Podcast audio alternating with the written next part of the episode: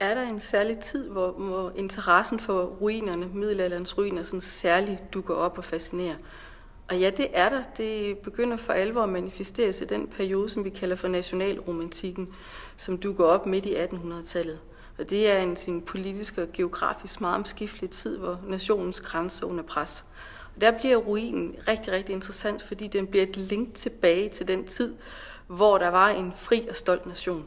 Og man leder altså efter nogle kan man sige, markører i landskabet, som er særligt danske, og som vidner om en svunden fortid, man kan gribe fat i, og som man kan lade sig fascinere af og bruge som kan man sige, eksempel for den tid, man står midt i, og de brydninger, som man selv står midt i.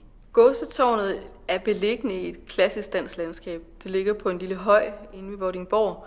I omegnen har vi det store bøgeskov, og for foden af det, der har vi dels en lille dam, men vi har også lidt længere væk, der har vi vandet. Og det er jo nogle af de elementer, som er sådan særligt karakteristiske for nationalromantikken. Vi har skovene, bøgeskovene, vi har vandet som det nationsdefinerende element, og så har vi ruinen, som er nogle af de ting, som er helt klassiske komponenter.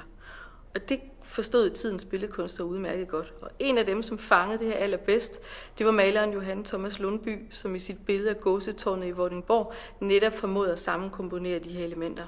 Han, så han anbragte gåsetårnet på en lille høj. Han, vi ser træerne over i den ene side, og vi fornemmer vandet i forgrunden.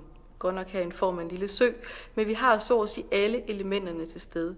Hvad er der på ferietiden, i tiden, som er med til at fremme den, national, den nationalromantiske kunst? Jamen, der er det på færre, at Danmark er under territorial pres, kan man vist roligt sige. Vi har som følge af Napoleons krigene afstået Norge i 1814 de politiske fronter i Danmark bliver trukket skarpere og skarpere op. Vi har en række helstatsfolk, som kæmper for bevarelse af et stort, vidtstrakt Danmark med kolonier og sydlig liggende hertugdømmer. Og vi har en, kan sige, nogle nationalliberale politikere, som i stedet for er interesseret i et Danmark, der går til ejderen, hvor Danmark så at sige bliver identisk med et ensartet landområde, som er afgrænset med et homogent folk, som taler det samme sprog.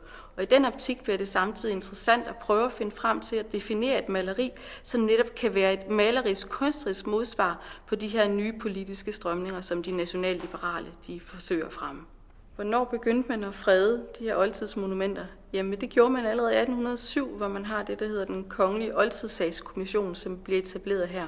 Og et af de allerførste monumenter, som blev fredet, det var i Skosetårnet det var jo, det havde i mange år øvrigt været privat eje, og det var af samme årsag brugt på mange forskellige måder.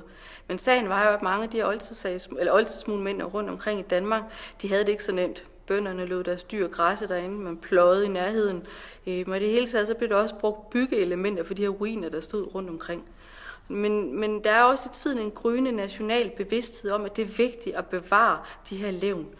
Det kræver selvfølgelig, at man begynder at interessere sig for, hvad der er særligt dansk. Og det begyndte man på på det her tidspunkt. Og der bliver ruinerne altså sådan særlig interessant i den optik, og man beslutter sig for at frede dem.